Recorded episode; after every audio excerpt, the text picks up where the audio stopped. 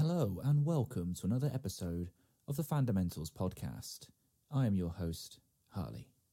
Joining me on today's episode to talk about the king of monsters himself, Godzilla, is Evan Sizemore.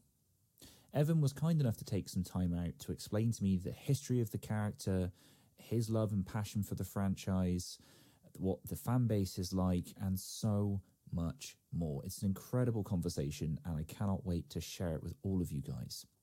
Just a little heads up though before we get into it. I had some slight technical issues with the audio. For some reason, I was coming through onto Evan's side, and you don't need two doses of my voice during this podcast. That's more than I can ask of anyone. So I've done my best to fix it. However, there is a point in the middle of the podcast where I had to use a different feed for Evan's audio because it was just kind of unusable towards the end. But I have brought in Godzilla himself to give you a little heads up on when that happens, so stay tuned for that. But enough from me. Let's get to the conversation. This is Godzilla with Evan Sizemore.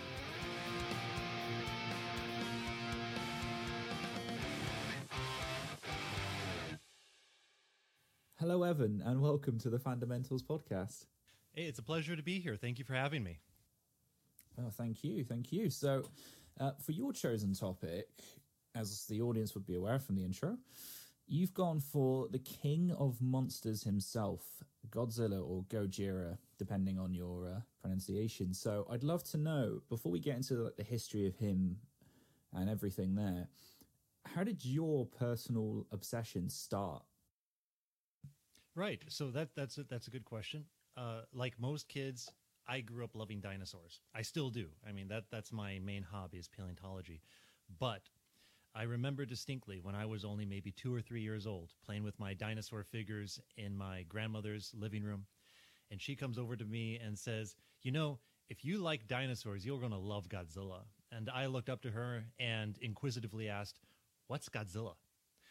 Fast forward to some point in the future, uh, one of the old movies from the 70s was on the telly.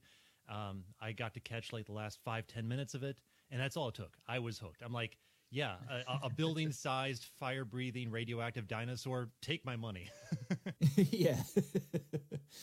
that's perfect. Um, and I suppose that, that sort of era as well is, is kind of, from what I did, I did a little bit of research today and that era is quite child friendly really isn't it? There's a lot of colorful characters and yeah the, the, the late 60s and the 70s it was very very mm. kid oriented for sure which made it great to introduce someone like me when i was like you know two three years old. Yeah absolutely. Uh, and i guess it just sort of continued from there then for yourself. So every time you there's a different version i'm guessing you're first in line to check it out. Oh yeah absolutely. No godzilla's gone through tons of iterations. I like to say that after almost 70 years and 36 movies, there's at least one Godzilla movie for everybody out there. And to be sure, I'm a diehard fan, but I don't like all of them. you know, there are some that I genuinely don't care for, but that isn't going to stop me from watching the movies because it, it, they're so diverse in um, in, the styles, in the genres and subgenres that they contain. It's like I, who knows what the next one's going to be. So you know, I'm always willing yeah. to check it out. Yeah, absolutely. Um, there's, there's, so many different variations. Um, you just got me thinking.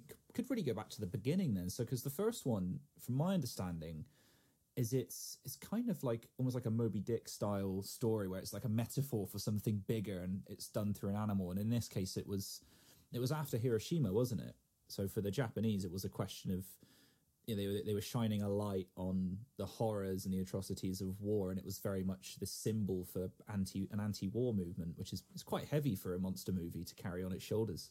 Absolutely. So, not all, not even a decade after the bombings of Hiroshima and Nagasaki, um, the Japanese film studio Toho was in the middle of a big production with uh, Indonesia. The uh, the film fell through, and then the producer of that film suddenly needed to fill in that slot. That was going to be like the movie event of the year, and he's like, "Well, now I've got only months to you know replace it with something else."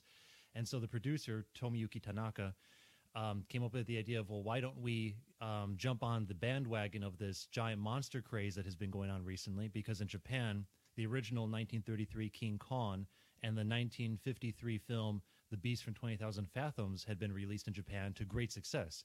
So he's like, well, why don't we do that? and so that was the the nucleus of the idea for Gojira. Um, eventually, director Ishiro Honda was brought on. He was a war veteran. He had actually passed through Nagasaki um, on his way back home after the war.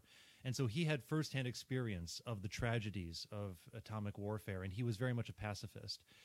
And he wanted to say, well, okay, fine, if we're going to make a monster movie, let's not just make something for sheer entertainment. Let's actually tell the story that we want to.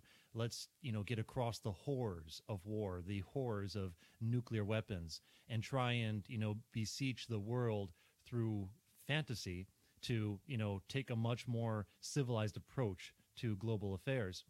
And Japan had just recently come out of censorship with the United States. They were the U.S. was closely censoring the type of media that Japan was making. You know, you couldn't have any anti-American propaganda. You couldn't have any, you know, pro-Japanese um, empire propaganda, etc. So they're like, well, we can't obviously tell a movie um, about the bombings of of Hiroshima and Nagasaki, and we can't tell a movie um, about the recent radioactive trage- tragedy of the Lucky Dragon number five that occurred earlier that year in 1954 when America tested the um, hydrogen bomb at Bikini Atoll and it radiated a Japanese fishing ship and killed one of the crew and the radio- radioactive tuna got into the market and um, the food source was poisoned in Japan, so everybody was up in arms. Like, well, we can't obviously make a movie like that because you know it'll get blacklisted. So why don't we just turn it into the form of a monster? Make the atomic bomb into a giant fire-breathing radioactive dinosaur, and and that the rest is history, as they say. So it ended up being a very satirical, uh, very um, dark, documentary esque film. Um, almost an art house type film, which has now gone down in history as one of the greatest Japanese movies ever made. Yeah, I mean that's that's quite a pedigree for something that I think at first glance you can you can just sort of dismiss it as oh, it's a monster film. You know, it was made in the fifties with stop motion animation or and, and suits and stuff, and you think, yeah, whatever. But yeah, there's that really deep, deep meaning behind it, and yeah, I, I think that's kind of what art is for anyway. It's supposed to make you think. It's supposed to invoke. So it's I think it's really fitting, and, and from my very very brief glance at Japanese cinema, my understanding is that's something they do a lot with their movies. Is there's usually a really sort of intense or kind of deeper meaning behind a lot of what they do, and they they tell some of the greatest stories that end up just getting remade and redone over and over. I also like that they snuck it under the Americans' nose a little bit. That's quite funny.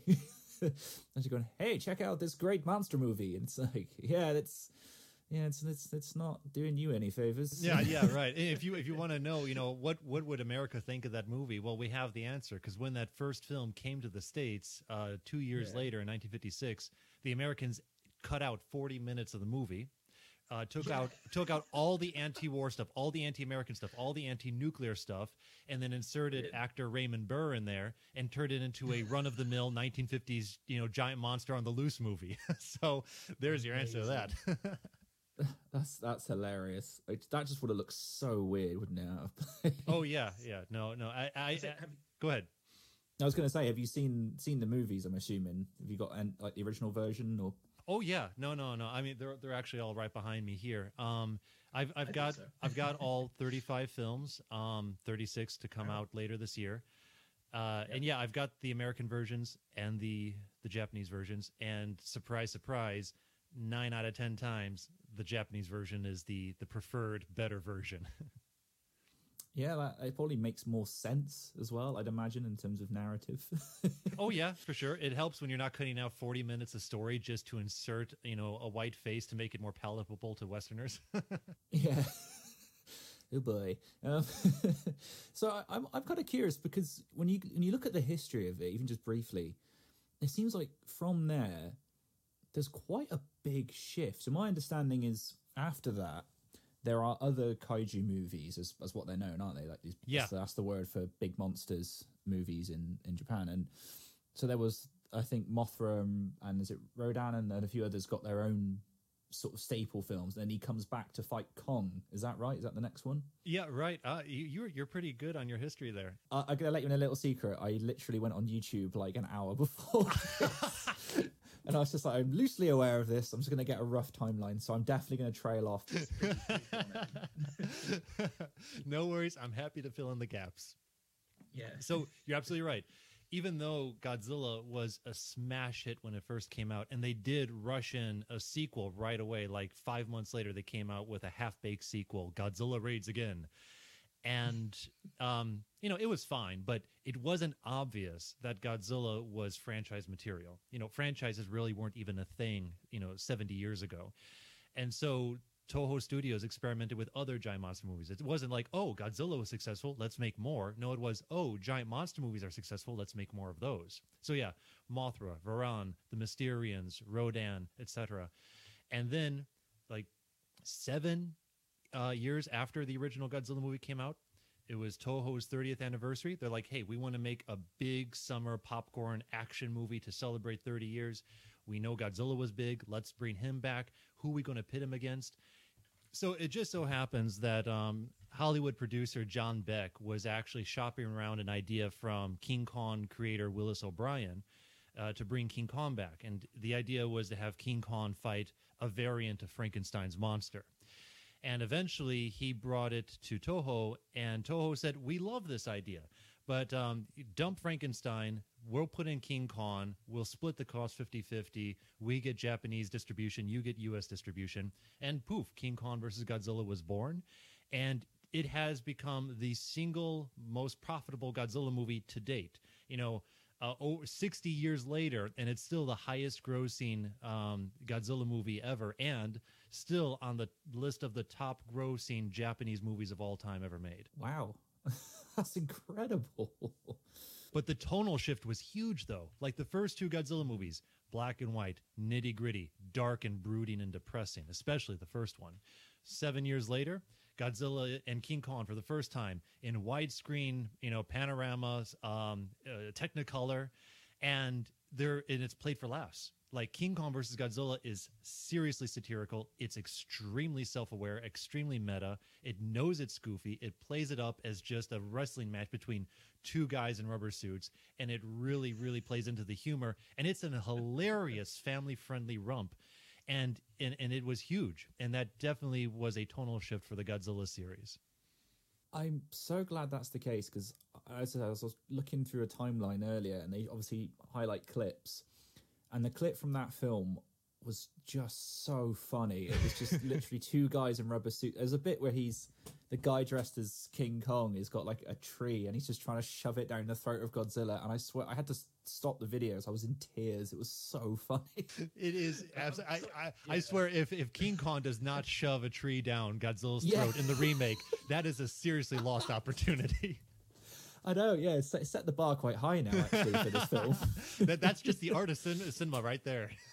yeah, yeah. I just I, I love that it's self aware as well. Um, that's the impression I get from like the films, well, that film and then the films that follow afterwards. Because you're right, they go from this strange sort of dark black and white, super depressing kind of story to this bright, colorful guys running around in rubber suits just throwing bits of set at each other. And am I right in thinking that's the trend that basically continued for like the next decade or so? Right, right. So uh, just a, re- a, brief recap then of that first series. So uh, early '60s, Godzilla comes back uh, with King Kong, and it's and it's a comedy. A couple years later, in '64, we get two Godzilla movies. Godzilla is still an antagonist. He does he still does not get top billing in his own films. Um, right. and he's pitted against other popular monsters who are, you know, the good guys. So Godzilla is the bad guy in like the first five films. And then in the fifth film, it ends with him being convinced to team up with a couple of other monsters, Mothra and Rodan, to fight a threat that's greater than all of them, the space dragon King Ghidorah. And right. from that movie onward, now he is, you know, Earth's protector. And he's the good guy, and he's the one that people are cheering to win because there's always something worse than him out there. And yeah.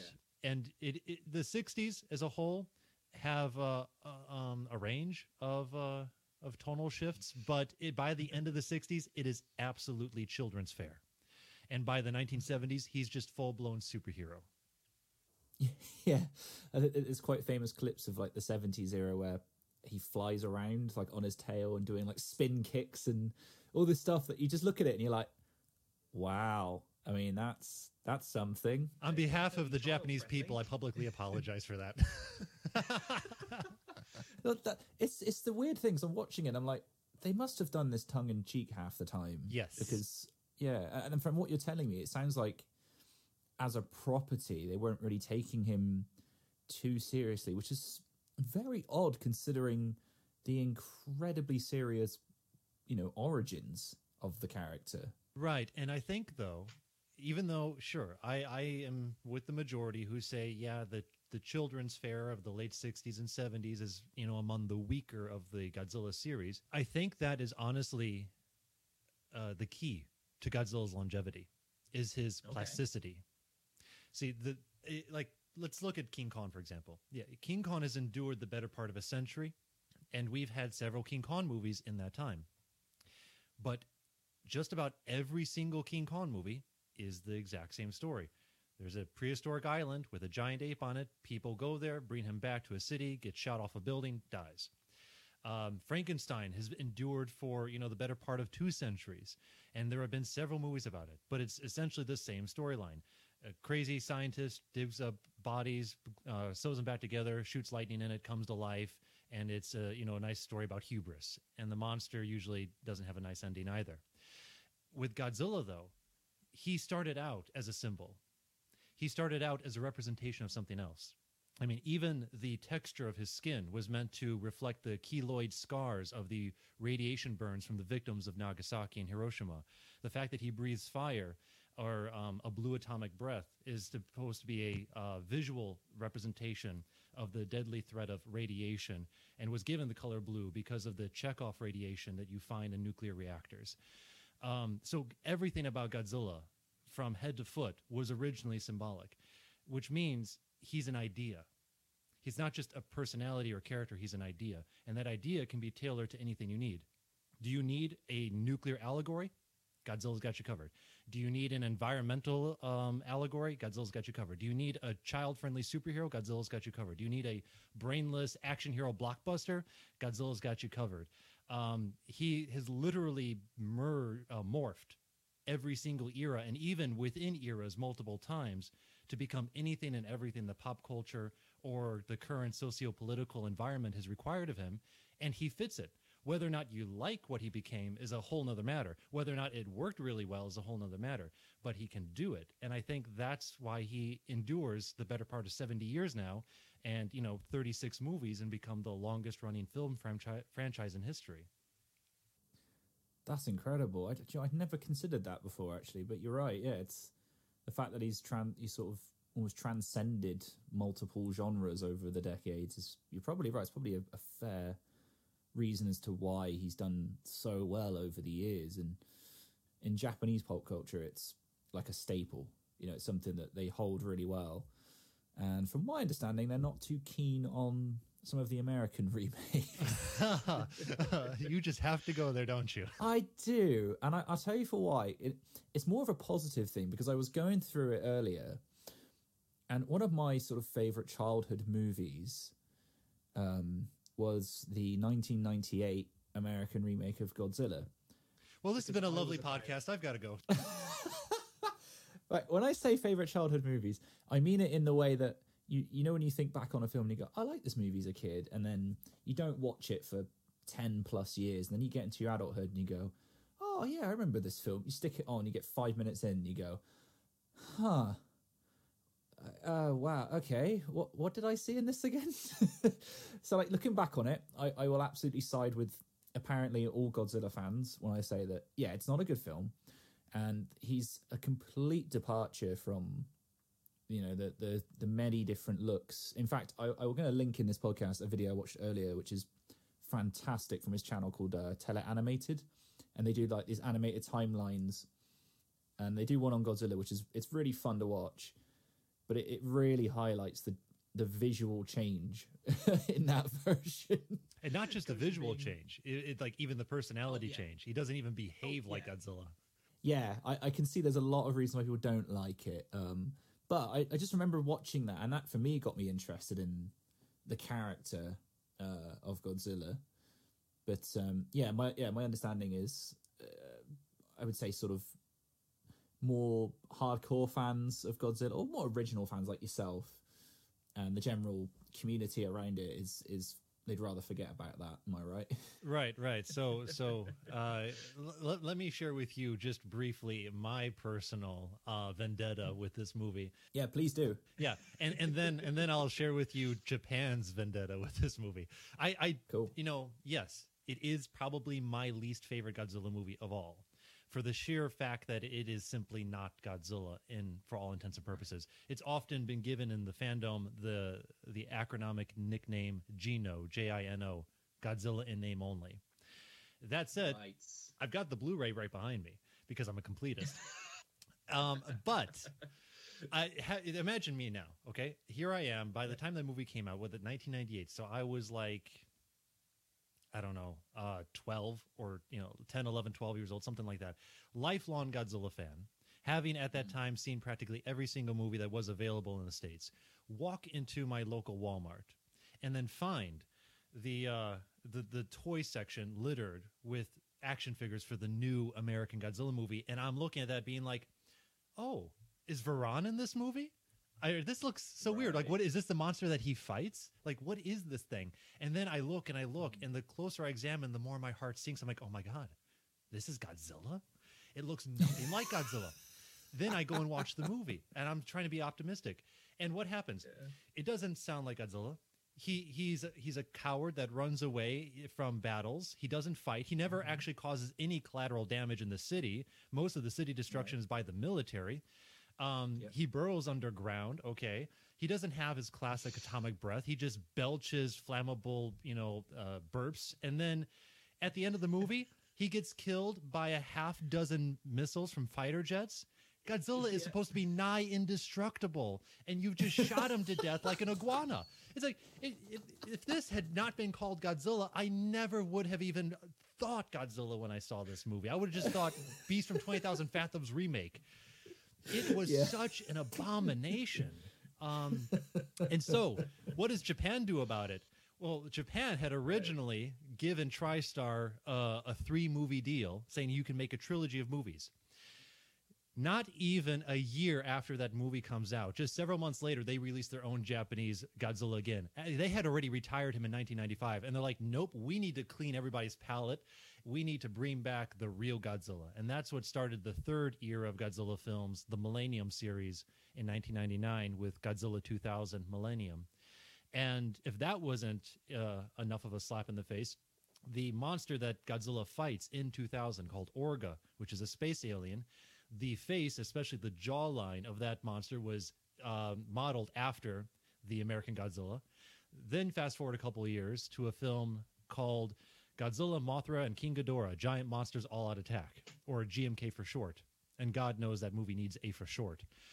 And in that movie, at the very beginning, uh, they say, "Oh, some giant monster attacked uh, America in the end of the 20th century." And one person says to another, "Wasn't that Godzilla?" And someone else says, "The Americans say so, but the the professors here have doubts."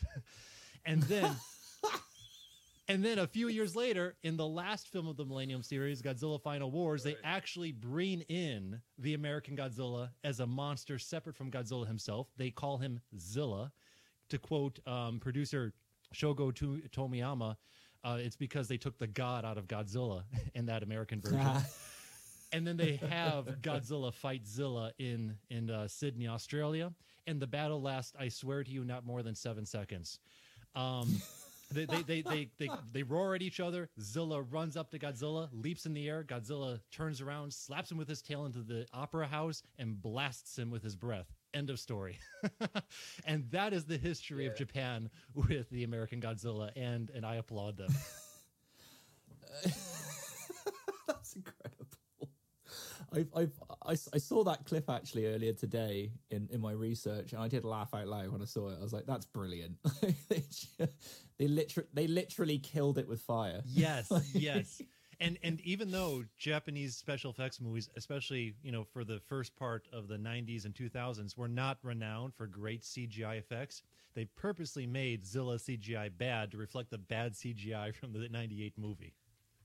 That's the funny thing as well, like because I was looking uh, back at the root of this video and it was showing clips from the 98 Zilla version, and yeah, that was the first thing that stood out to me. I was like, oh, that's really bad CGI. Yeah. Like that, that's really strange. But I think because I, I was in my defense for anyone listening, I was six. Um, and I was really into Jurassic Park, so I was like, you know, similar mindset to yourself. I was like, oh, cool, bigger dinosaur. Um, but yeah, you're right. Going back over it, it's like, mm, okay, yeah, I can, I can see the issues people have with that one. Right. Well, I mean, if you're if you're going into it just uh, not thinking, oh, I want to watch a Godzilla movie. It's like I just want to wa- turn off my Yeah. brain and watch a stupid American giant monster film. Sure, go ahead. It's it's a run of the mill giant monster film. It's like the '90s version Yeah. of a '50s B movie. Yes, yeah, exactly. Yeah, I like what you said about it being a, a remake of the Beast from was it twenty thousand or fifty thousand fathoms? Twenty thousand fathoms. Yeah. Twenty thousand. Uh, yeah, that's one of my favorite trailers ever. By the way, if people just look that up, it's like three seconds, but it's just a guy going, "A beast, a beast, a beast of twenty thousand. And it's, it's just the way he says it with so much energy. I'm like, Yes. this is great. this is great. it looks it it looks all right for the time. But anyway, um, uh, I do a lot of tangents on this. So uh, No, I enjoy it. Please continue. I'm not I'm going just anywhere. trying to think. I'm just trying to think where to go from there. So, what you said earlier though about him transcending genres and and sort of, you're right. It kind of goes as as far as you know where where pop culture moves. And so yeah, coming into the 2000s, especially sort of 2010s up, it does seem like there was a, a big shift for cinematic universes. I mean, like you know, Marvel was doing incredibly well, and and so it seems like every film studio and his dog was tr- desperately trying to get their own, you know, uh, started up. And there's, there's, that's a whole other podcast if we get into that. But it, it does seem, for the most part, you know, this one with Godzilla is it's slowly climbing its way up. And I mean, I think it's interesting that they started with Godzilla, and then they went to King Kong, you know, and then they did another Godzilla film with uh, with all the sort of key monsters, you know, half the ones you've mentioned. So I'm curious, what what's the general sort of reaction to that then uh, within the sort of fandom of Godzilla? Right. Yeah. So uh, I absolutely agree. Uh, Hollywood is a bit cinematic universe obsessed right now. Um, but I have to say this: Godzilla did it first. Yeah, if if you go true. if you go back, you know, to the 1950s and 60s, you had Mm. all of these individual movies that were being released. You, you know, Godzilla starred in his own film. Mothra starred in her own film. Rodan starred in his own film. Uh, Baragon in his, Manda in its, um, Varan and its, uh, et cetera, et cetera, et cetera.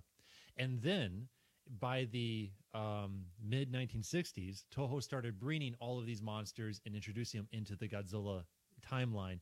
So it was essentially the same thing that Marvel did. You got your Iron Man movie, your Hawk, Hulk movie, your Thor movie, uh, your Ant Man movie. And then gradually you're introducing all these people into films like The Avengers. And Godzilla had his own Avengers and, you know, Infinity War type movies. Ghidorah, the three headed monster, brought Godzilla, Rodan, and Mothra into the same universe together. Destroy All Monsters added several other monsters to the fray from that. So, by uh, extension, the, Go- the Godzilla timeline from the Showa series from 1954 to 1975 has 15 Godzilla movies in it. But if you want to get really um, elaborate, you could honestly add easily several more independent kaiju flicks that are by osmosis connected to this thing because the the starring kaiju's of those films were then later introduced to Godzilla. So Godzilla essentially inadvertently and semi unintentionally pulled 50 60 years ago what Marvel um, you know really cashed in over the last 10 years here. But now, of course, America wasn't thinking about that. They're like, we want to, we've got a license for Godzilla. We want to turn them into our own, you know, MCU. And I think that it's really been a mixed bag. Yes, I love the fact that we're getting more Godzilla content. Yes, I love that he's getting popular again. Yes, I love that it's introducing uh, new fans to the series. Uh, and yes, I love being able to see my childhood favorite Japanese monsters get, you know, the big budget Hollywood treatment on IMAX in my local theater. But honestly, none of them have been really good movies at all. like, not really good. At, and I mean, they're they're fine. They're enjoyable. They're stupid big movies, and and, and they're uh, you know light years better than that 1998 travesty. um, but I still think that in the you know with all the Japanese monster movies that we've gotten over the last sixty plus years, that they're only roughly mid tier. You know, even compared to some of the older Godzilla films. But that's just a personal opinion. You know, I know some people who absolutely love them. You know, more power to them. That's like I said, there's a Godzilla movie for everybody out there. Uh, but yeah, it's interesting. They start out with a Godzilla film. They went and then they they jumped right to Godzilla's arch nemesis King Ghidorah, brought in Mothra Rodan, had this big Mhm. powwow, and now they're going to go with King to King Kong for the third installment. And I'm like, you almost, I almost feel like he did that backwards. You should have saved Ghidorah for the big, you know, Infinity War Endgame, you know, conclusion. Yeah, yeah, that's that's an interesting point. I mean, I, I kind of feel the same way because um, I think the first film I've seen a YouTube edit, which is the 15 minutes that Godzilla shows up. I, I, it's actually eight. oh, is that? Oh, yeah, right. Yeah, there you go. It's eight, and it, and it's it's a spectacular eight minutes. Yeah, yeah. because the the director Gareth Evans um, can do scale like no one else. Yes, I, I absolutely agree with that. Edwards, Gareth Edwards, right? Uh, he has a Yeah. phenomenal eye for scale. Yeah, absolutely. Yeah, yeah, So Gareth Edwards does great job with that, but it's a thread throughout all of his films. It's just my opinion that he's not very good at characters. You don't say. Yeah, you know, I mean, all I'm saying is Rogue One, Monsters, you know, any of those films, watch them and try to care about any of the people that are in it. And I don't. Um, I, I, the, the, the, the character I enjoyed most in Rogue One was the android that died. exactly. But yeah, scale. I mean, that's what you need for Godzilla. So yeah, when he rocked up, that that for me got me quite excited. I was like, oh, I, I want to see more of this, but in a better film. And then the sequel comes out, and it's the same problem where the monster stuff is absolutely spectacular and incredible, but all of the people in the middle are just kind of like, "Eh, could you? You just get out of the way. I just, I just want to see Godzilla. I don't, I don't, I don't care about you. okay, so here's something interesting that I feel like the um, Americans have not quite understood about what it takes to make a good um, uh, Godzilla movie. I mean, Okay. a- anybody can make a monster movie. Uh, and America has made several great ones. I mean, look at the original King Kong or Cloverfield, etc. Um, Yes. But le- what does it take to make a great Godzilla movie? Well, one thing you got to have Godzilla's personality. Okay, I think that as far as that's concerned, they did all right. I think that you know Godzilla 2014, King of the Monsters. I think you're right. Right, you got the sense of Godzilla's personality well enough. I'll accept it as Godzilla. The other problem is though, not a whole lot of collateral damage. And, hmm. and and the monster stuff is always treated as background noise to uninteresting characters. So yes. yeah, I mean, think about this. We watch uh, King of the Monsters, right? And and they're like, oh, you didn't think we had enough go- uh, monster action in the first Godzilla movie? Well, now we're going to throw monsters at you every five minutes, and yet it's unsatisfying. Why? Number one, the monster action literally lasts like maybe five seconds at a time.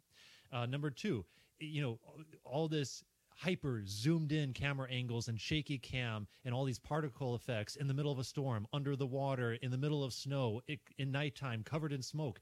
I can't see anything. Um, number three, we are only ever seeing the end uh, devastation. We never get to see the process of destruction. Like there's this epic Armageddon esque scene of um, the storm of Ghidorah coming into Washington D.C.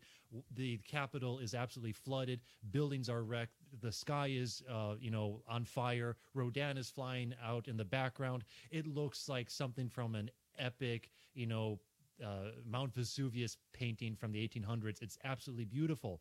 Problem is, that's all we get to see, and it lasts for about five seconds, then we cut away. It's like, why didn't you show us what caused that? Show the destruction of it. You know, Rodan comes out of the volcano, very impressive. He flies off, very impressive. He's blowing the city apart, very impressive. Lasted a total of about 20 seconds. You know, he originally appeared in a movie in 1956 um, where, you know, in the entire third act is just him destroying a city. You know, you can Right. milk that stuff. Why don't you do it? you know, give us some catharsis. Yeah. So I guess that's really what we need to sort of hopefully see from future installments. Um, so I wonder then with, with the Japanese versions because I know that they um, that they sort of keep making their own versions in sort of anime and in other forms of cinema. So does that kind of offer that catharsis then in those series? Yes, um, a lot of people are really excited about what America's doing with the Godzilla series, and they hope that the MonsterVerse continues ad nauseum.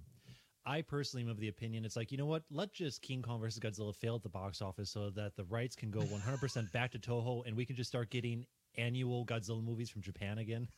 because you know, no no offense, okay. Hollywood, let the Japanese do their own property. They know their character better than you do, and so yep. for sure, um, Japan has made four Godzilla movies uh, since um, America's been doing theirs. Uh, three of which have been an anime trilogy, which have received extremely mixed reviews from both critics and fans alike. Some it's either like a love it or hate it situation, and I'm one of the few people who are kind of in the middle. Like, yeah, great potential, great idea, not the best of execution. If anything, it proves that Godzilla works great as an anime, but that's about it. But yeah.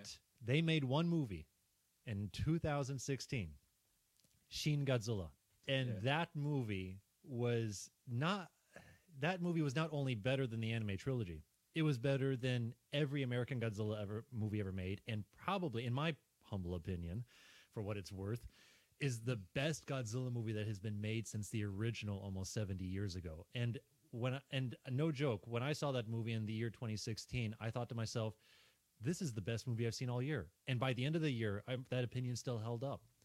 Um, it is one of the best Japanese movies I've ever seen. And I'm like, if this is what Japan can do with Godzilla, why are we not letting them do it? You know, it's like Hollywood, mm-hmm. just stop your greed, give back the rights. I want, you know, let the Japanese do what they're good at. Uh, so yes, it has been cathartic, and now there's a new anime uh, Netflix TV series that's coming out called Godzilla Singular Point, and that actually looks pretty interesting. It's going to be more of a traditional animation, from what I can tell. But oh, um, oh, wow, okay, yeah, but it's sad.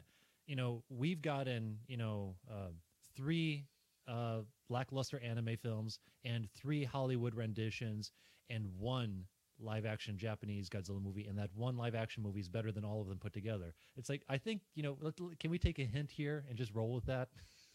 I mean, the movie so, won like ten uh, Japanese Academy Awards, including Best Picture. Wow. Okay. Uh, I, I'm curious then. So you mentioned the rights are currently split. So so how does that work then? So the the deal, as far as I understand it, is that um, the rights are split between Japan and America, where America is allowed to make their um, MonsterVerse series as long as the mo- the series continues to be profitable. Um, in the er, in turn, Japan is not allowed to produce live action Godzilla movies. That's why they've been focusing on anime, you know, with the trilogy and now with the new TV series. Um, they were only able to squeeze out Shin Godzilla because of a loophole in the contract and the delay between the 2014 film and the 2019 sequel. And they're like, oh, well, according to this loophole, we can produce a Godzilla film because you guys aren't doing anything right now. So they they squeezed out Shin Godzilla, bless their hearts, and now they kind of have their hands tied until we finish with the MonsterVerse. If the MonsterVerse gets seriously successful, Japan has said that they are, or Toho Studios, I should say, has said that they are willing to co-produce, um, you know, Japanese American Godzilla movies with Hollywood budgets, with Hollywood directors, made for Hollywood audiences, um, and and just go from there and continue to grow the MonsterVerse or do other things. But if King Kong versus Godzilla flops, and honestly, the last two films have not been incredibly successful, unfortunately, then the rights will just go back to Japan and they'll be free to make their own um, live action films. And they have hinted, I don't know if they still intend to do this, but they hinted years ago that they actually wanted to start their own cinematic kaiju universe. Uh, because of course they do, but at least they already have a built-in one. They just have to resurrect the one they created 60 years ago. But um, yeah. we'll see what happens. It, you know, er, the next one or two years will uh, say a lot about the the future of the Godzilla franchise. Yeah, yeah, I, I think for sure. I mean, like I said, I, I, did hear a lot of rave things about Shin Godzilla. It is, it is on my list of things to check out because, yeah, everyone I've heard talk about it said, "Oh, it's incredible." And am, am I right? Because there's there's a sort of a slightly different take on him in that one, isn't there? Yeah. So I mentioned how Godzilla is really plastic and how he can morph to whatever you need him to be for your movie. And Shin Godzilla takes that to the extreme. So just like the original Godzilla film that was uh, metaphorical for the uh, nuclear uh, bombings or atomic bombings of Hiroshima and Nagasaki, and for the the Cold War tensions.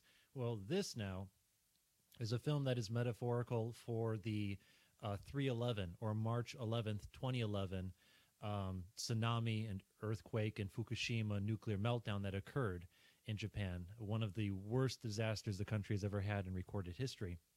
And so uh, it was a it was a three way punch of a disaster: the the earthquake, then the tsunami, then the meltdown. So they made Godzilla for the first time ever evolve in this movie. He literally goes through transformations where he starts out as just some bizarre prehistoric sea creature, possibly even a conglomerate of various organisms that is radiated by uh, nuclear waste that's dumped into the sea. I forget off the top of my head if it was the U.S. or Japan that was dumping it. He grow that grows large. It comes. Uh, it eventually evolves enough that it can walk onto the land, and it's it got these big googly eyes. The actually the the initial appearance of it is designed off of the uh, the frill shark. If you Google frill shark and then Google Shin Godzilla larva form or something, um, or Kamata-kun, I think it's called, then you'll see the similarities. But he's just like a giant amphibian uh, with gills, and he's bleeding everywhere, and he's disgusting, and smoke coming off of him, and he's lumbering mindlessly, unblinking eyes, and that is representing um, the uh, the tsunami that is just washing in, and he's just it, like when you watch uh, the destruction, the city destruction in Shin Godzilla, and then you watch news footage of the earthquake and the tsunami and the meltdown, the nuclear meltdown, they are literally just ripped right off the news broadcast and then put Godzilla into it. It is it is oh. eerily similar. And then the second form represents the earthquake, and then the third form represents the, or technically it's the fourth form, represents the um, the nuclear meltdown at Fukushima. And it's also a very stinging critique at the Japanese government because in 311, uh, the government was very it was it was notoriously bad at responding effectively to the disaster, at helping its uh, citizen uh, um, or citizens, and and it was just a laughing stock at how unprepared they were and and what a, a, farce the entire you know government and emergency system was and so they they poke fun at the government at its inability to act effectively in this movie by essentially all the mistakes that the government made in 311 they make in Shin Godzilla. And so right. and so we just see it's just bureaucracy and red tape on top of red tape. Nothing gets done.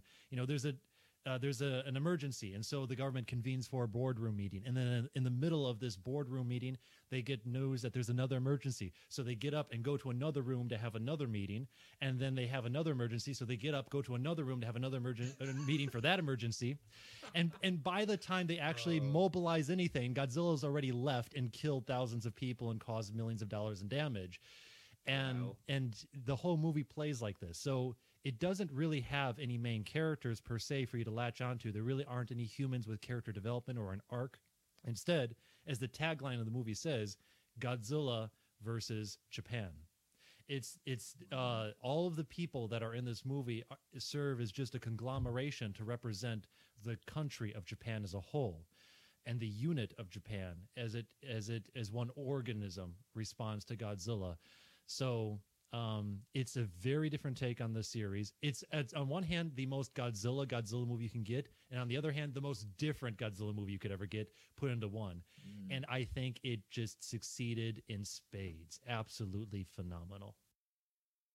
Wow, I mean that's high high praise. I, I definitely want to check this out. It's can't sure, can't remember where I saw it advertised somewhere, but I think I'll have to just buy it or rent it or something. But yeah, that's that's pretty phenomenal. And uh, from everything that we've talked about just previous, it sounds like it's hit the nail on the head in so many ways, and that it's got the characteristics of him, of the creature, but also utilizing him, excuse me, in the way that the original film had. You know, as you say, it's like a big metaphor for what's currently on the, the population's mind, and and yeah, the whole uh, Fukushima thing was I mean, that was pretty terrifying when when that all kicked off. So yeah, it makes sense that they would they would use him to kind of symbolize that in a from what I understand, a pretty full on way. Like as I've heard, as he evolves, he gets sort of more and more kind of grotesque and terrifying looking. He he, he looks like walking cancer.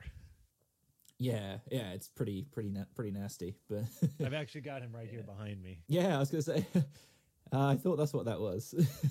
For people listening at home, Ev- Evan's got what I can only describe as like the ultimate Godzilla shelf.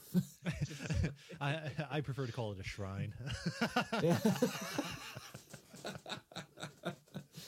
it's a, it's pretty apt. I'm looking at it; it's pretty apt. Yeah.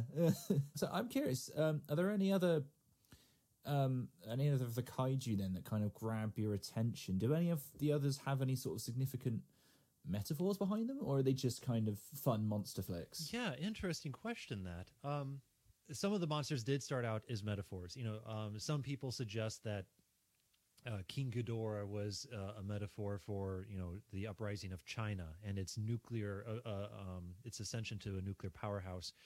Uh, though that's been disputed. Um, you know, Mothra has um, it was is always metaphorical about against capitalism and greed and environmentalism. Mothra's often used in that, and even movies with Godzilla and Mothra together often focus on uh, the downfalls of greed and capitalism and environmental messages. Um, but I think that uh, most of the monster movies, honestly, by the time they really got ramped up in the 60s and 70s, were more or less just capitalizing on a franchise or on, a, a, fad. You know, it was every studio and its grandmother was jumping on the bandwagon and throwing out giant monster movies, not because there was any significance behind it, but because it was popular with the kiddies and they wanted to cash in on that um, on the cash cow. Uh, one monster that seems to have been um, significant, even if only on a you know financial rival sort of sense, is the giant fire breathing flying turtle Gamera. Gamera uh, has never been in a Godzilla movie, though some people will swear on their aunt's grave that you know they watched Godzilla and Gamera fight in a movie once before, but no, owned by two different studios, never crossed paths. And hmm. Gamera's always played second fiddle to Godzilla. Came out in the mid '60s at the height of kaiju popularity, popularity, and um, whereas the Godzilla movies gradually became more and more childish, Gamera movies started childish and then just got worse to the point where they were just pure idiocy. And like like I I'm a diehard giant monster movie fan, and I can find pleasure in almost anything, and yet I get bored watching some of those Showa Gamera right. films from the 70s. Um, but uh, Gamera was revived in the 1990s uh, for a trilogy, and um, starting with Gamera guarding the universe, and that trilogy has been correctly so renowned as one of the greatest pieces of giant monster cinema ever committed to celluloid.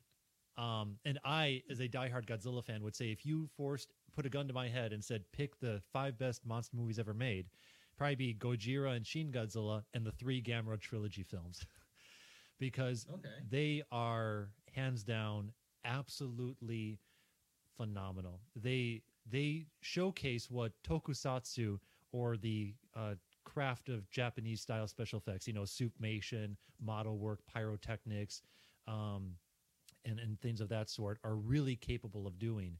And each movie just gets better and better than the previous one. And then it, it caps off with 1999's Gamera 3 Incomplete Struggle or Revenge of Iris for uh, you know Westerners and which is like the holy grail of what a giant monster movie is capable of. Interesting human characters that you care about an intricate plot that ties humans um, intrinsically with the monster action and phenomenal kaiju action that even 20 years later uh, still holds up today. And that and, and, there was one other Gamera movie that was made a few years later in the early 2000s and called Gamera Little Braves. Very family friendly movie and it was fine. But outside of that, Japanese monster movies have really, really taken a back seat in popularity in recent years in Japan. To be honest, the only other um, kaiju or tokusatsu esque production that is still going strong um, is Ultraman, which is a TV show about a giant alien that fights on behalf of Earth for a you know like battling a monster every week sort of a thing, and um, and that, that's got that's got a fan base that's almost as big and and vocal as the, the you know Godzilla fans, but outside of Godzilla and Ultraman, there really isn't a whole lot, unfortunately, going on with giant monsters uh, at the moment. Well, fair enough. Uh, that's yeah. Wow, that's that's incredible. I was just thinking because some of the stuff you said, I was like, I've definitely heard of this. And just as you were explaining the history there, I had a quick little side Google for Gamera just to get a look at him. And wow, uh, yeah, I've definitely seen and I've heard of this guy. Um, so I'll be checking out that trilogy. I'll see if I can get hold of it somewhere. But I mean, it looks kind of terrifying, actually. Um, I'm just I'm just looking at the Blu-ray of the trilogy, and I'm like, oh wow, it's quite scary. It, it, it's not your grandfather's Gamera. the, No. the, the, the trilogy is something that even if you don't like giant monster movies at all, you should absolutely check it out. Yeah. Um, good grief, that's something. That's that's gonna. Yeah, that's gonna keep me awake for a little bit tonight. I think. I, I think that there's a there's a lovely YouTube channel called Up from the Depths, and uh, Okay. this fellow reviews every single Godzilla movie and pretty much every single monster movie, period, including all the Gamera films. Uh, if and I, I would encourage anybody to go out and check out his uh, YouTube channel. There's a little plug for someone I don't even know personally, but yeah, if, you uh, if you want to get a sense of like what is this trilogy like, you know, watch his reviews. Just you know, you know, spoiler warning. He he does drop some plot points that if you don't like spoilers, you might want to avoid. Sure. Okay. I guess then really we'll need to keep an eye out and see if, uh, if those two ever Godzilla and Gamera that is end up sharing a screen one day. It almost happened about a decade or so ago. Uh, Dai Okay. Studios, well now Kitagawa Studios or Kata- Katagawa Studios, I forget, um, approached Toho and said, "Hey, let's do let's do a crossover, Godzilla versus Gamera. People are going to love it. It'll be great money. You know you want to do it." And Toho was like, "Yeah, no." And that was it. You know, so so the Gamera people are totally down for this, but Toho for some reason never never uh, liked the idea or never wanted to commit. And and now there has not been a Gamera movie since 2006. And uh, but we're you know which is sad. He's got a lot of potential. There's been a lot of false starts. People have been like trying to get um, new movies made here and there, and there's been some trailers online, like concept trailers, that get a lot of hype, but then nothing ever seems to come out of it. So I don't know what's up with that. We can't seem to get the Gamera train running again. It's it's kind of depressing. Yeah, yeah. It almost seems like that just prints its own money. You know, for what it's worth, like two of the biggest monsters in in that sort of whole sphere really coming together. You'd, you'd think, why not? Um, okay, well, you never know. You never know. Hey, if Kong versus uh, Godzilla actually does well, then There you go. There you go. Yeah. Hollywood, if you're listening, yeah, Hollywood get the rights to Gamera. yeah, there's your fourth movie, um, or fifth if you're counting uh, Oh, Skull, Island. I guess. yeah, yeah. yeah, which is fine. That's a that's a fine film. It, yeah, it was incredibly stupid, but it was entertaining. You know, it's like it's fine. Oh, it's yeah. fine. It's it is what it is. You know. needlessly vicious at times.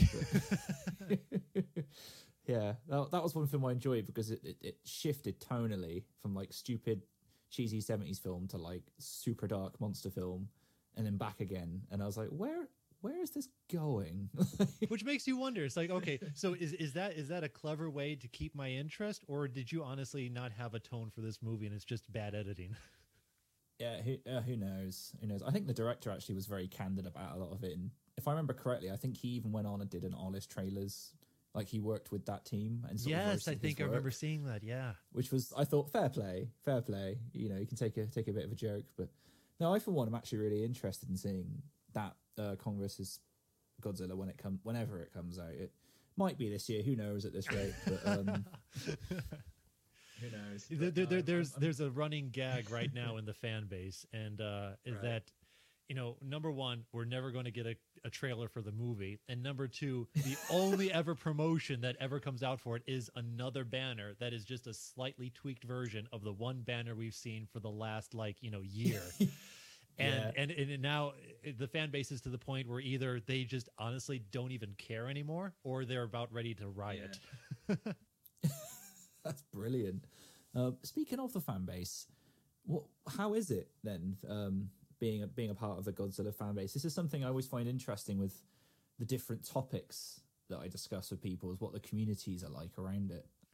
So, uh, I, I'm going to be speaking very generously of the fan base, but please don't think that that's just me being biased because I'm of the fan base. Um, thi- this is a genuine assessment because I'm a fan of multiple franchises. You know, I love Star Wars. I like Star Mhm. Trek. Um, I enjoy. You know, I, I love the the Jurassic Park films. Well, some of them. Mm, Um, yeah. yeah. the first one, the second one's okay. The rest I try to forget ever happened.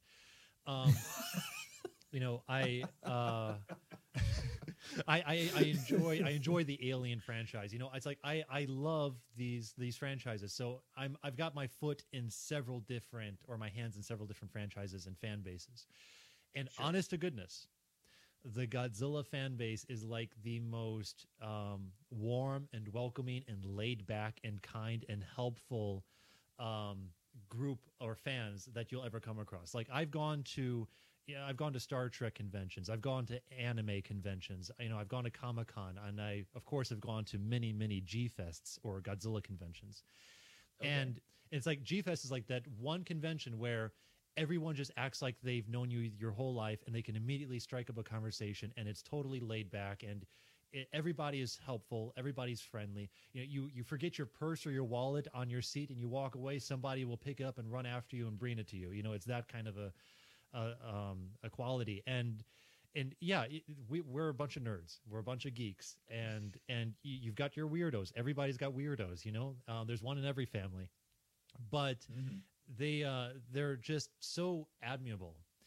Um you do have you know your like every fan base is going to have their their um their fanboys and and and their purists and their extremists uh, who just can't accept change or who are just absolutely adamant that their opinion is right about everything or they're you know threatening to burn down hollywood if they don't get a trailer this month but honest to goodness those are by far a huge minority you know Yeah. there was actually, and I'll, I'll I'll send this to you after we finish recording. There was a lovely little meme that uh, someone sent me that was just perfectly encapsulated the difference in the Godzilla fan base versus say the Star Wars fan base, and and it had uh, on one top of the the first half of the meme was.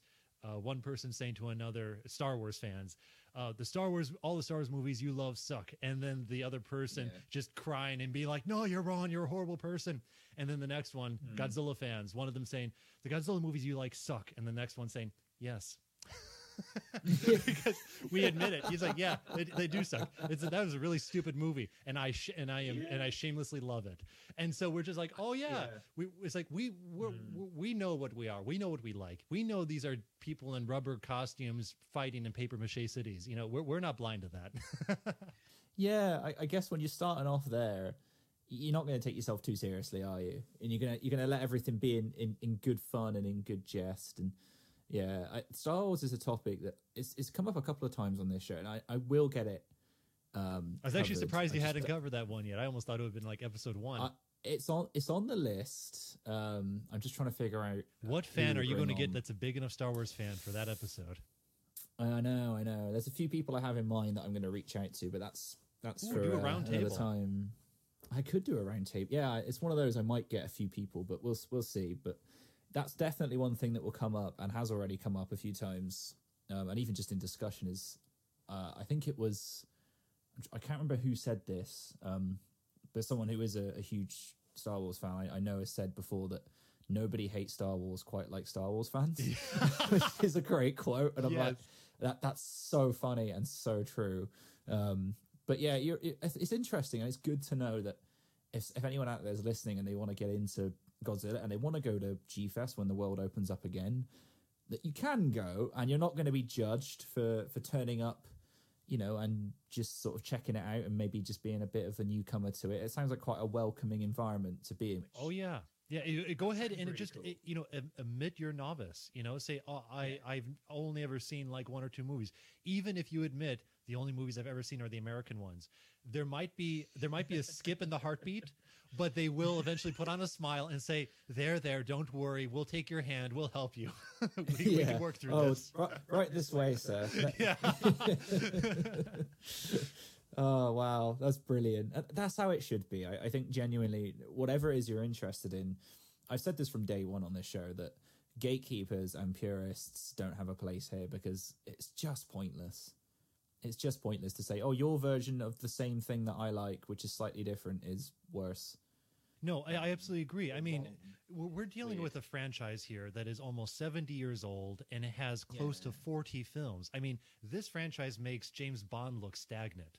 So it's like how how how can how can you possibly tell somebody, "Oh, I, I have my my opinions on these set of movies are the best over those movies. It's like these movies are all over the place.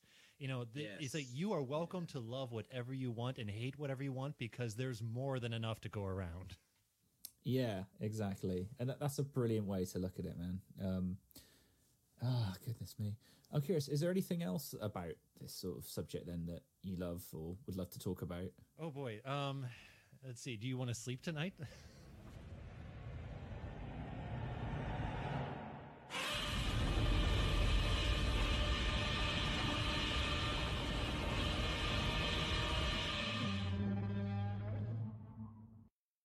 It's your conversation, so you, you take it where you want to. It's fine. So, uh, you know, someone like you mentioned, you know, if someone wants to get into the uh, the Godzilla franchise or, or just check it out and see if it's something that they think they'd be into, uh, it can seem kind of daunting though, because you yourself have mentioned this several times. There are several different eras or series within the franchise. It's been going on for almost 70 years. There's almost 40 different films. Where on earth does somebody start? Um, so I guess to to those listeners out there who may be inquisitive enough to give it a try but have no idea how to even get going, I would say um, you, you've got several. 1998 Zilla. This, You're- this is you're- why you're- Evan throws the microphone and leaves. I'm joking. I am, of course, joking. No, you, you, you, really want me to hate you, don't you? I just like pushing buttons every now and then. But yeah, no, it's fine. No, no, no, I- no, no, no. thi- This, this is brilliant. I, I would love to know, yes, where, where would a complete newbie start with this? Right. All right. So you've, you've got a few different options here. Option number one, just start at the beginning and work your way through the series. Um, it, it, it's the long haul. Uh, the, the, the bonus of it is you get to see probably the best movie right off the bat. So if that doesn't attract you, nothing will. um, and then you also get to see the gradual evolution of the character over the course of all the movies. Um, and by the time you finish, you know, the, the first series, which with 15 films, you're going to get a little bit of everything. So it's like, well, if I can, if I can take this in good strides, I could probably handle the rest of it. Um, the other way to do it is to pick out maybe just a single film uh, that would be a g- good general introduction to what you could expect overall from most of the films and see if if you like that. So, for instance, I would say if I were to pick one or two movies from each of the series and say, check out this title if you want to get into it. Uh, for the original series, I would say, you know, of course, check out the original Gojira uh, or Godzilla 1954. Uh, perhaps check out um, Mothra versus Godzilla or Destroy All Monsters. Uh, Mothra versus Godzilla from 1964 is one of the best films of the Godzilla series, in my opinion. And it uh, it does showcase you know that that lovely monster action that it's known for but it plays itself straight and it does it well. You know it's not too tongue-in-cheek. It uh, it's actually a respectable piece of cinema. Um, destroy all monsters on the other hand is just stupid summer blockbuster popcorn fun where it's like look we don't care anymore. Let's just put all the monsters out there, all the city destruction, alien invasion, you know, uh, cardboard cutout characters, stupid plot. You you're here for the explosions. You know it. We're let's just be honest with ourselves. Here it is, and it has a phenomenal climatic battle uh, with several monsters teaming up against King Ghidorah, and it's one of the highlights of the whole series. So. If you can watch Destroy All Monsters and enjoy it, that's probably actually a good general for the first uh, series. Uh, watch Destroy All Monsters. If you like that, you'll probably like the rest of the Showa series and the rest of the Godzilla films. Uh, for the second series called the Heisei series from the mid 80s through the mid 90s, I would say perhaps watch um, Godzilla versus Biolante from 1989 or watch um, Godzilla versus Mechagodzilla 2 from 1993. I think those give you a nice, good general sense of what to expect from the 1990s. It's not my favorite of the Godzilla series, but it, it has a couple standouts. I think honestly, it's a little, um, it gets a little more praise than it actually deserves, but that's just an opinion. Yeah, hey, it- it's a very, very popular series with a lot of G fans, especially the younger ones, because a lot of younger G fans grew up with the 90s movies. And for them, that was like top tier Godzilla making. But then it's like when you go back and revisit it as an adult, you see, ah, you know what? These movies are actually kind of silly.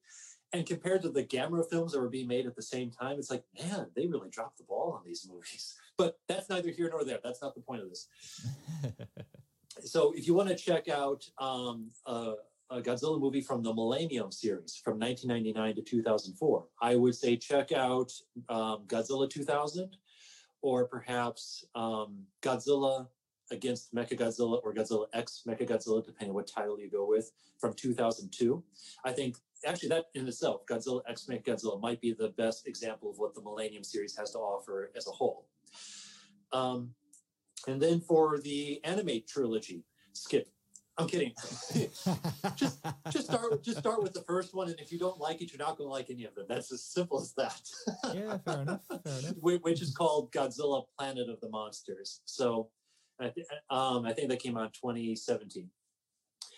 Um, for the Reiwa series, actually, the anime trilogy is part of the Reiwa, which is the fourth series. Shin Godzilla is the only live action movie in the Reiwa series. It's Shin Godzilla and the the anime trilogy. And honestly, if you're going to pick between them, just watch Shin Godzilla because it's one of the best monster movies ever made in the history of cinema. And then for the MonsterVerse, um, that's it's really. I mean, you, you've got Godzilla and Godzilla King of the Monsters, and soon to be Godzilla versus Kong. And I don't know how I can recommend Kong. I haven't seen it yet. Um, in between the two, I it's very 50-50. You know, it's like just pick one. I guess King of the Monsters because it has more action, and if you're ADD like everybody in this generation, it'll keep your attention better. but but essentially, like where one where one movie is great at but drops the ball, the other one is the total opposite. So they're both they're both equally imperfect in different ways. So it's like just just pick one and see if you like it.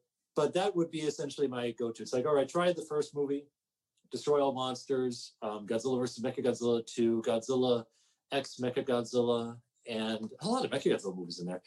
And then um, uh, Shin Godzilla, and then maybe King of the Monsters. But um, you know what? What the heck? I'm going to throw one more Mechagodzilla in there. The 1974 film Godzilla versus Mechagodzilla.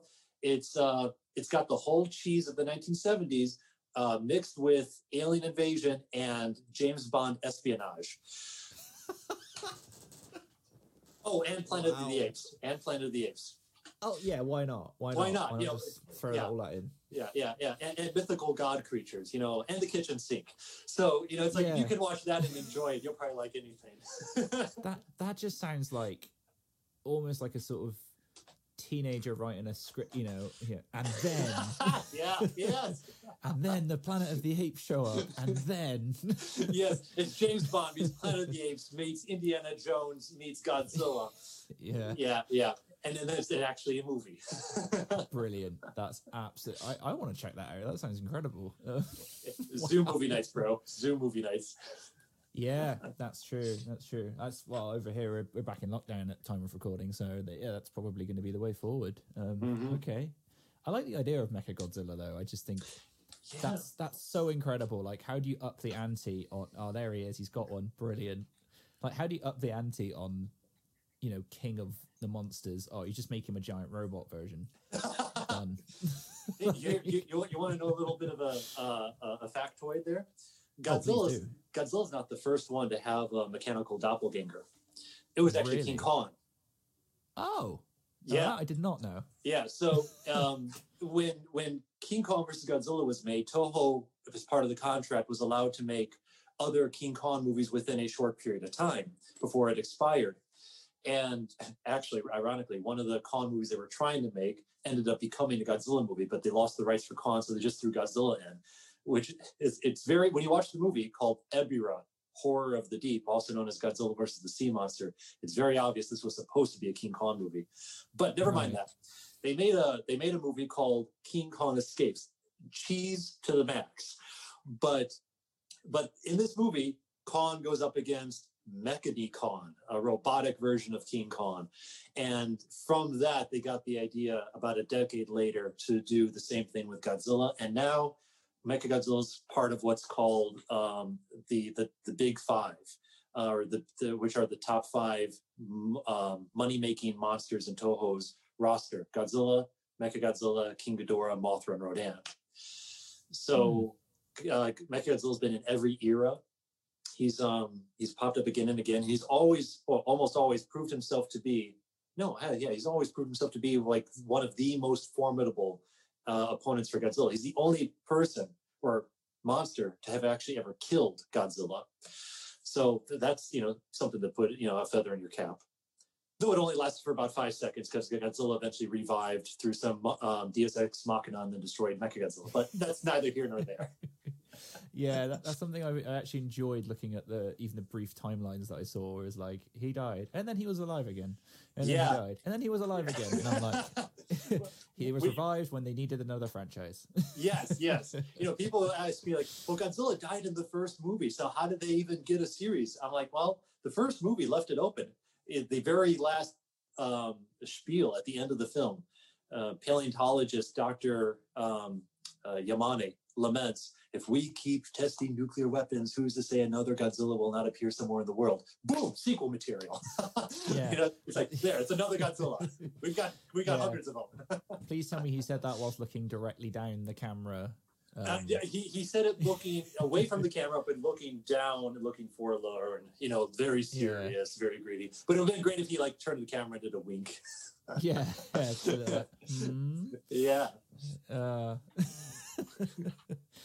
Oh dearie me. Um, I was going to make a reference to something, and my mind just went completely blank. Anyway, no, I, I love that idea. I love that it's just one of those things that they just keep bringing back in time and time again. Um, well, I'm all for it. I mean, even in the uh, the King of the Monsters film, I mean, how did they revive him? They fed him a nuclear bomb, and that's yeah. how they brought him back. Which right, I was right. just like, yeah, sure, okay, why not? What? Yeah, why not? I guess we're doing this now. yeah, that's yeah, that's fine. I'm sure that checks out. I guess if, if uh, something else, I think I would like to comment um, uh, on the Godzilla franchise, if if it's not too late on your end. Oh, go for it. So the Godzilla films are renowned for their suitmation, um, and and to be fair, of course, suitmation uh, may not always give you the most realistic practical effects. But here's something I, I'd like to point out about one thing why I think that many of the Godzilla films are very endearing for people. Um, and I think this was actually mentioned uh, in in brief in your Jaws episode, was how CGI has become the go-to uh, tool for uh, special effects. And I'm not anti-CGI. I think CGI is an incredible tool, but I'm of the opinion that CGI ought to be one tool in a large toolbox that you use when that's the the best tool that you can use for this moment. It should not be your be all end all because then you're overstretching the capacity of CGI and your movie's going to end up looking bad or at least aging bad. Um, I'm looking at you, Godzilla 1998. yep. but whereas practical effects, though, um, many people have, the, especially Americans, have this concept that Godzilla movies are just childish, cheesy, tongue-in-cheek fun. And I think that that uh, sentiment, by and large, was garnered during the 1970s and 80s when American televisions were only ever showing a very limited number of Godzilla movies constantly in repeat, but they were always the worst ones, like Godzilla versus Megalon is like the most widely broadcasted Godzilla movie in the Western world. And it and I think because of that, when you see it, and it's one of the stupidest, silliest, most childish, cheesiest movies you will ever see, Godzilla or otherwise and if that's what you're always force fed is like, here's Godzilla, it, um, then it's like, well, then no wonder you don't think highly of him. But the re- the fact of the matter is, is that um, during the 50s and early 60s, Godzilla and Japanese monster movies were actually for the Japanese A grade films. They were the most expensive movies that were being produced in the country at the time, and their special effects. And I, I really do think, especially in the 50s and uh, mid 60s, were on par with, if not occasionally even better than, many of the practical effects that you saw in popular Hollywood films at the same time, such as James Bond. Um, but of course, eventually, uh, budgets got cut and the special effects, you know, got more and more, uh, well, less special. but here's the thing, though: why do people keep coming back to these movies?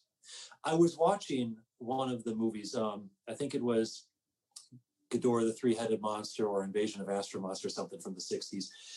And there was a scene where Rodan, the flying giant pterosaur, is flying over a city, and he's just his the gust of winds by his supersonic speed is just blowing cities apart. And you see cars are you know trailing across the city.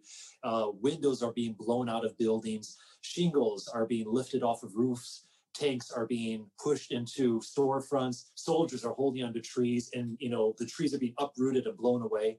And all of this is done in camera. All of this is practical effects whether with model work and miniatures or you know people uh, on green screens or whatever or you know a puppet or the suitmation.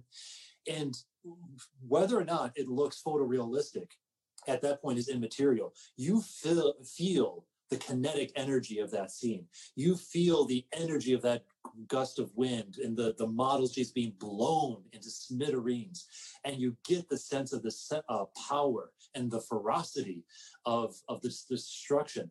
And it is it's not only cathartic um, in, in its own perverse way but it also is exciting. It's like okay intellectually i understand i'm looking at a miniature but that was a darn impressive miniature and that was a darn impressive explosion and that just felt good watching it.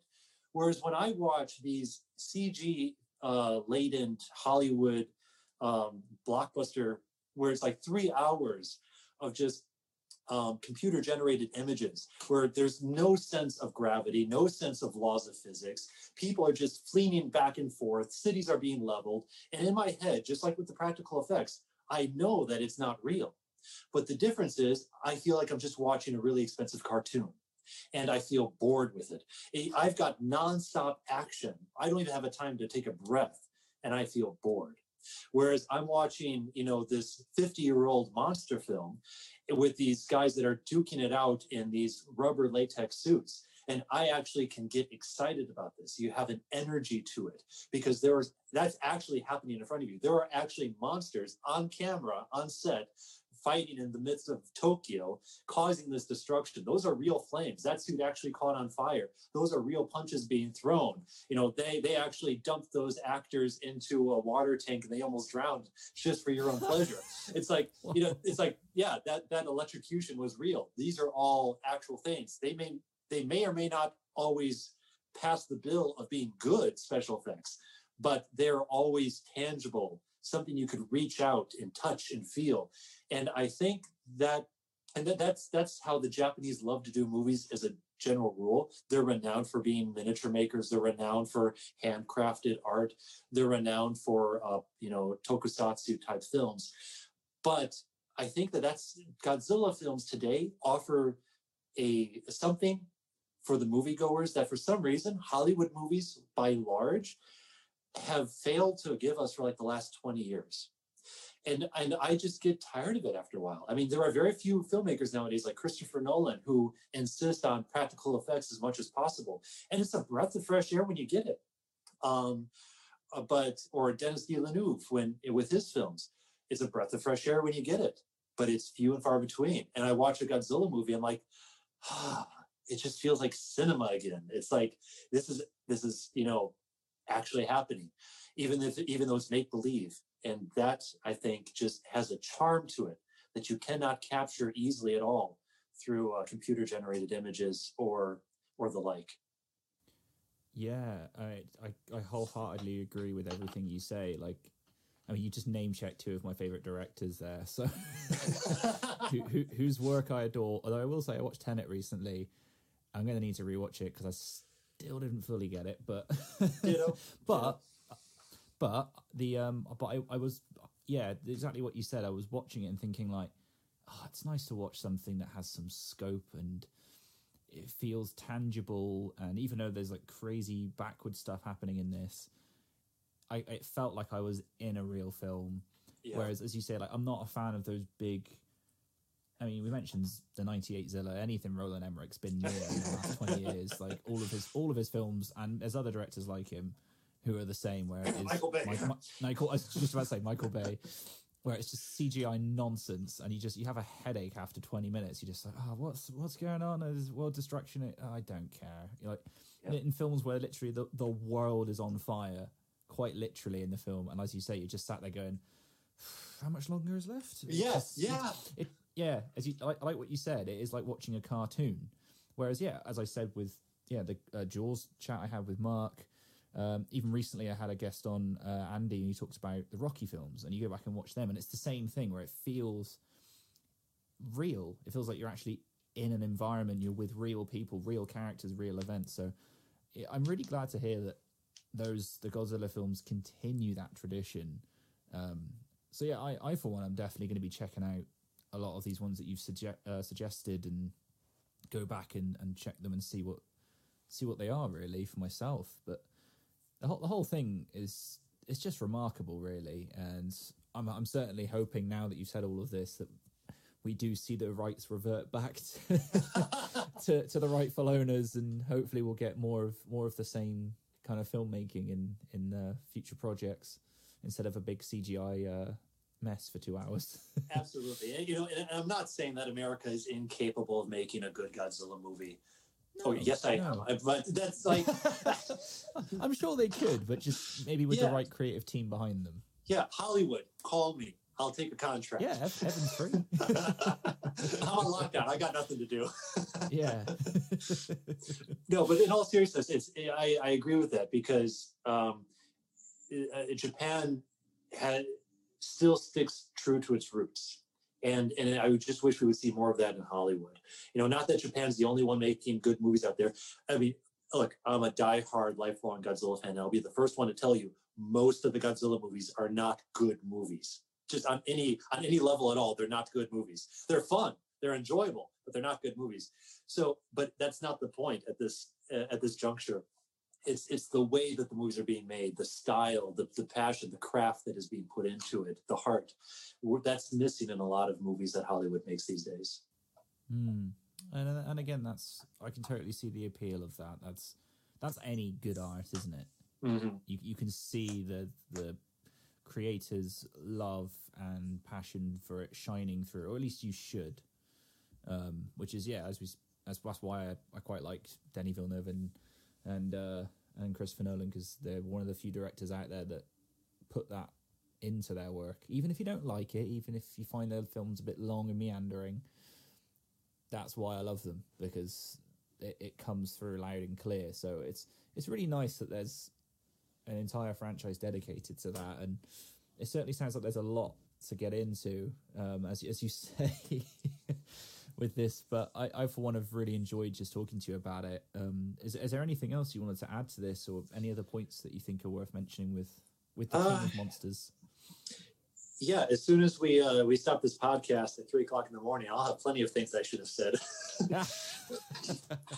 but uh, I, I think for now, um, as an introduction to what is Godzilla all about and where to start and Mm. why why bother with it, um, I think we probably covered the basics. I mean, if you want to stay on for another three hours, I'll talk your ear off. But I think uh, I, th- I think I think we've we've covered uh, what needs to be covered. I think we have. Um, but yeah, Evan, thank you so much uh, Yeah. for going through all of this, mate. And just, uh, I guess, really, where, where can the good people find you? And I know you've got a project related to this very topic. So, Well, I'm tell us a glad you asked. that? yeah. So, uh, yeah. As a matter of fact, I am uh, currently working with a good friend of mine named Jonathan uh, to start a, a brand new podcast called G Score, G hyphen Score, um, a symphonic history of the Godzilla series. Uh, we have an Instagram page that is up. Um, I just created it, so um, I'll make it public as soon as we're done recording. And anyone that wants to follow us on Instagram. And once the podcast goes live, we will be posting that and we'll tell you how to find it. And the podcast is essentially going to be uh, going chronologically through the entire history of the Godzilla movies, one episode per movie. And we are going to briefly talk about um, the what the behind the scenes of the movie, the history of the movie, the socio-political environment in which it was made, but specifically we're focusing on the musical scores of the films. We're going to talk about the composers, their careers, their styles, um, why they brought uh, to the Godzilla series the music they did, and how you can actually hear the personality of Godzilla evolve through each decade along with the music. Even from movie to movie, the music really beautifully encapsulates the changes that the franchises go through. Um, and we have a lot of wonderful special episodes planned for that. So we're committed at by default to at least 36 episodes because that's how many movies there are to date. Um, but we will for sure uh, have lots of bonus episodes on there. Uh, we've already recorded and finished several of them. We're just trying to get a nice little stockpile before we throw it out to the world right now.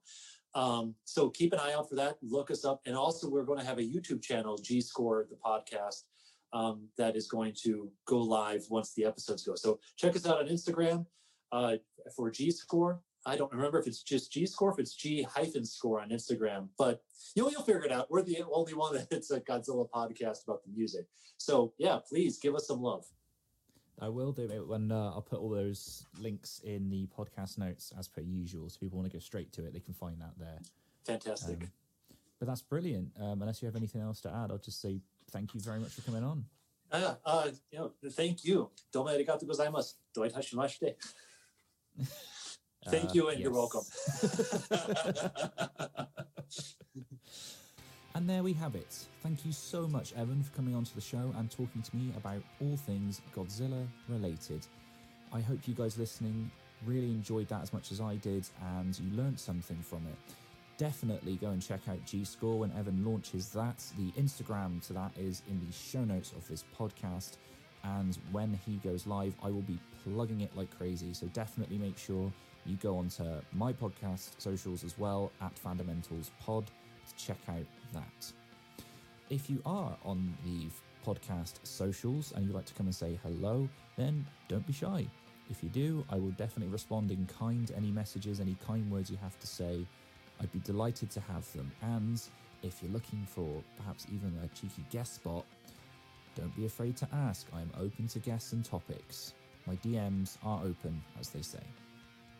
Lastly, if you are looking to leave a lovely five star review in your favourite podcasting app, then definitely tell me that you did that on the socials because you will have earned a shout out. It is the least that I can do. Thank you to everyone who has been downloading, subscribing to the podcast, and telling a friend. It all makes me super, super happy, and I cannot wait to get some more guests on soon and share them with you. I've got some great ones coming up, so definitely stick around for that. I will be back in a few weeks' time with a completely different guest on a completely different subject. So until then, stay tuned and stay safe.